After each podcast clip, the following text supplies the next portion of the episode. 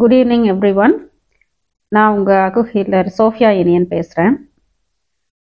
Julie வந்து deworming பற்றி கேட்டிருக்காங்க. டைரெக்டாக டிவார்மிங் பற்றி சொல்லாமல் அதை பற்றினதான ஒரு ஷார்ட் ஸ்பீச் கொடுக்கணும் அப்படின்னு நினைக்கிறேன்.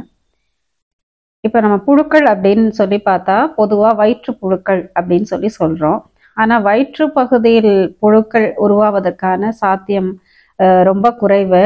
ஆனால் குடல் பகுதிகளில் தான் புழுக்கள் உண்டாகும். இந்த புழுக்கள் பற்றி பார்த்தோன்னா அதில் பல வெரைட்டி ஆஃப் புழுக்கள் உண்டு, பல ஷேப்ஸ் உண்டு, பலவிதமான கலர்ஸில் பலவிதமான நோய்களை உருவாக்கக்கூடிய புழுக்கள் உண்டு. பொதுவாக நம்ம பார்த்தோன்னா ஃப்ளாட் வார்ம்ஸ் என்று சொல்லக்கூடிய தட்டை புழுக்கள், ரவுண்ட் வார்ம்ஸ் என்று சொல்லக்கூடிய உருளை புழுக்கள், ஹூக் வார்ம்ஸ் என்று சொல்லக்கூடிய கொக்கி புழுக்கள், டேப் வார்ம் என்று சொல்லக்கூடிய நாடா புழு, டீனியா சோலியம் அப்படின்னு சொல்லுவாங்க.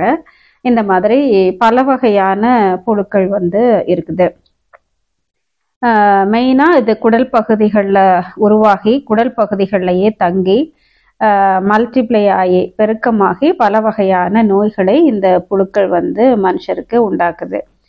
இப்போ இந்த புழுக்கள் உருவாகும் விதம் என்ன, அதனுடைய காரணங்கள் என்ன அப்படின்னு சொல்லி பார்த்தா மெயினாக கழிவுகள், தேவையில்லாத சப்ஸ்டன்ஸ் நம்ம உடம்புல தேங்கும் பொழுது இந்த புழுக்கள் வந்து உண்டாகும்.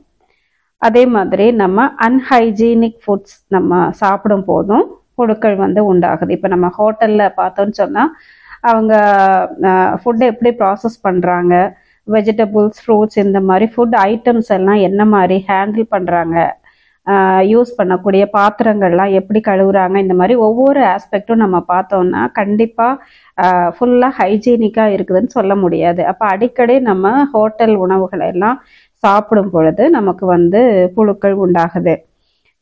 அதே மாதிரி காய்கள், பழங்கள் அதெல்லாம் வந்து நம்ம சரியாக கழுவாமல் சாப்பிடும் பொழுது அதில் புழுக்கள் இருக்கும். இல்லைன்னா புழுக்கள் உருவாகக்கூடிய முட்டைகள் அதில் இருக்கும். அப்போ அதையெல்லாம் நம்ம சரியாக கழுவாமல் சாப்பிடும்போது புழுக்கள் நேரடியாகவோ அந்த முட்டைகள் மூலமாகவோ நம்ம வயிற்று பகுதிகளுக்குள்ளார நம்ம போய் புழுக்கள் வந்து பழுகி பெருக்கமடையுது. அதே மாதிரி பர்டி பர்டிகுலராக நம்ம நான்வெஜ் சரியாக சமைக்காமல், இப்போ போர்க், பீஃப் இதில் எல்லாம் நிறையா விதமான புழுக்கள் இருக்குது.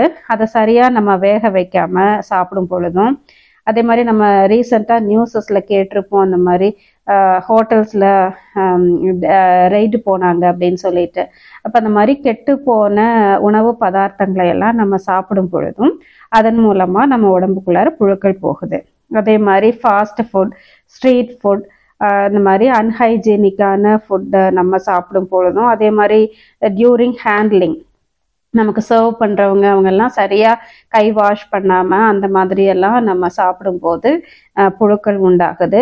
ரொம்ப காமனாக ப்ராசஸ்டு ஃபுட்டு சாப்பிடும் பொழுதும் அதிக அளவில் ஸ்வீட்ஸ், சாக்லேட்ஸ், அப்புறம் குழந்தைகள் சாப்பிடக்கூடிய அதிக அளவில் சிப்ஸ், இந்த மாதிரியான ஸ்நாக்ஸ் ஐட்டம் இந்த மாதிரியெல்லாம் சாப்பிடும் பொழுது கண்டிப்பாக இவையெல்லாம் சேர்ந்து புழுக்கள் உருவாவதற்கு காரணமாக அமையுது. இப்போ இந்த புழுக்கள் உருவாகிறதுனால என்னென்ன கஷ்டம் அப்படின்னு சொல்லி பார்த்தா பொதுவாக புழுக்கள் வயிற்று பகுதியில் இருக்கும் பொழுது வயிற்று வலி, அப்புறம் வயிற்றுப்போக்கு, டயரியா, இந்த மாதிரியான ப்ராப்ளம்ஸ் எல்லாம் நமக்கு உண்டாக்குது. சத்து குறைபாடு ஏற்படுது. அனிமிக் என்று சொல்லக்கூடிய இரத்த சொகை போன்ற நோய்கள் உருவாவதற்கு காரணமாக இருக்குது. சில வகையான புழுக்கள் வந்து ஒவ்வாமை என்று சொல்லக்கூடிய அலர்ஜிக் ரியாக்ஷன்ஸை கொடுக்குது. ஓவரால் நம்மளுடைய நோய் எதிர்ப்பு சக்தி வந்து குறைவுபட தொடங்குது. அதே மாதிரி சிலவங்களுக்கு வந்து தோல் சம்மந்தப்பட்ட நோய்கள், தோலில் அலர்ஜி, அரிப்பு, அந்த மாதிரியான ஸ்கின் டிசீஸ் எல்லாம் வந்து காஸ் பண்ணுது இந்த புழுக்கள். இப்போ இதெல்லாம் வந்து இந்த புழுக்கள்னால நமக்கு வரக்கூடிய கஷ்டங்கள். இப்போ இந்த புழுக்கள் வராமல் இருக்கிறதுக்கு நம்ம என்ன செய்யணும் அப்படின்னு சொல்லி பார்த்தா முதல்ல நம்ம இயற்கை வாழ்வியலை கடைப்பிடிக்கணும். இயற்கை வாழ்வியலை கடைப்பிடிக்கிறதுனா நம்ம வந்து பசிக்கிற நேரத்துக்கு சரியான அளவு சாப்பாடு சாப்பிடணும். அந்த சாப்பாட்டினுடைய அளவுலையும் நமக்கு வந்து சத்தான சாப்பாடை நம்ம சாப்பிட்டோம் அப்படின்னு சொன்னால் கண்டிப்பாக புழுக்கள் வராது. அப்படி வந்தாலும் இயற்கையாகவே நம்மளுடைய நோய் எதிர்ப்பு சக்தி அந்த புழுக்களை வந்து அழிச்சிடும். அதே மாதிரி நம்ம ஃபுட்டில் வந்து அறுசுவை உணவு அப்படின்னு சொல்லி நம்ம சொல்கிறோம் இல்லையா, அந்த மாதிரி அறுசுனை அறுசுவையில் ஆறு டேஸ்ட் ஆஃப் ஃபுட்டும் அதில் நம்ம இருக்கணும். ஆனால் நம்ம சாப்பிடும் போது இனிப்பு, காரம், புளிப்பு, ஈவன் உவர்ப்பு கூட நம்ம வந்து சேர்க்குறோம்.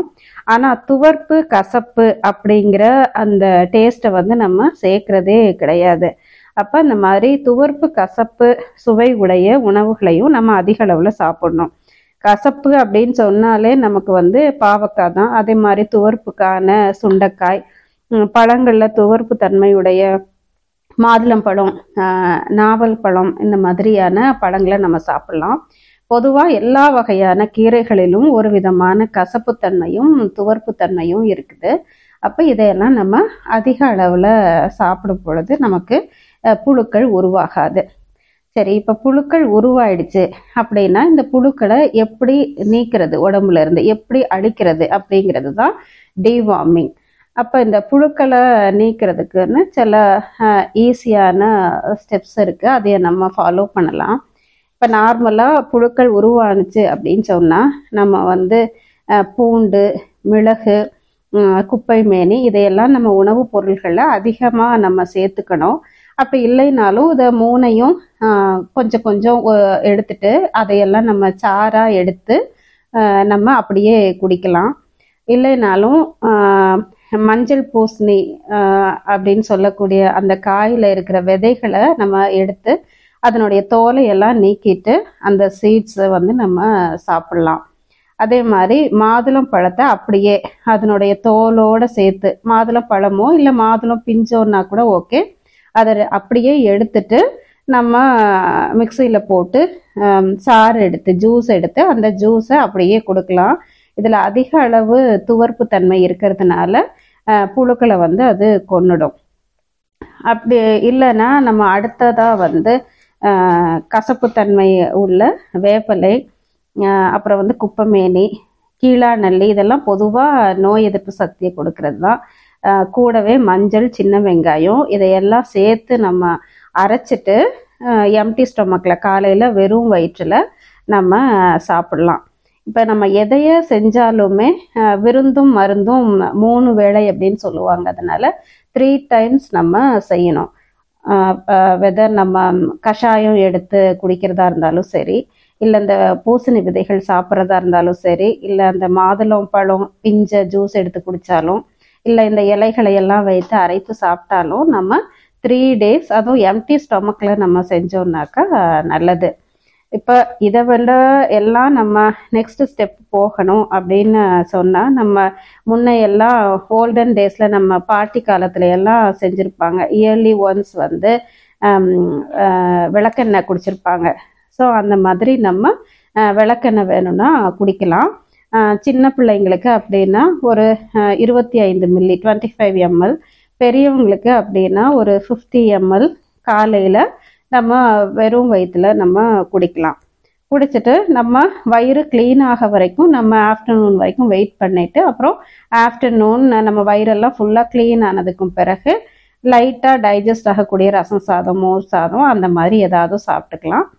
அப்புறம் நம்ம ஆஸ் யூஷுவல் டயட் நம்ம ஃபாலோ பண்ணிக்கலாம். இது நம்ம வந்து இயர்லி ஒன்ஸ் செஞ்சால் போதும். புழு வந்ததுனால தான் செய்யணும்னு இல்லை, இல்லைனாலுமே நம்ம ஒரு கிளென்சிங் ப்ராசஸாக இதைய வருஷத்துக்கு ஒரு தடவை செய்யலாம். இந்த வேப்பலை குடிக்கிறது மற்றதெல்லாம் வந்து இயர்லி டூ டைம்ஸ் நம்ம நார்மலாகவே செஞ்சோம்னாக்கா நமக்கு புழுக்கள் வரவே வராது.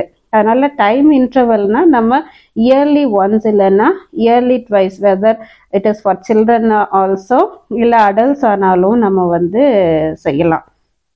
இதையே மட்டும் நம்ம செஞ்சோம்னாக்காவே போதுமானது. நம்ம போய் மெடிசன் எடுக்கணும், டேப்லெட்ஸ் வந்து நம்ம சாப்பிடணும் அப்படிங்கிற அவசியம் இல்லை. இயற்கையாக நம்ம புழுக்கள் வராமல் பாதுகாத்துக்கலாம் நம்ம உணவு முறைகள் மூலமாக.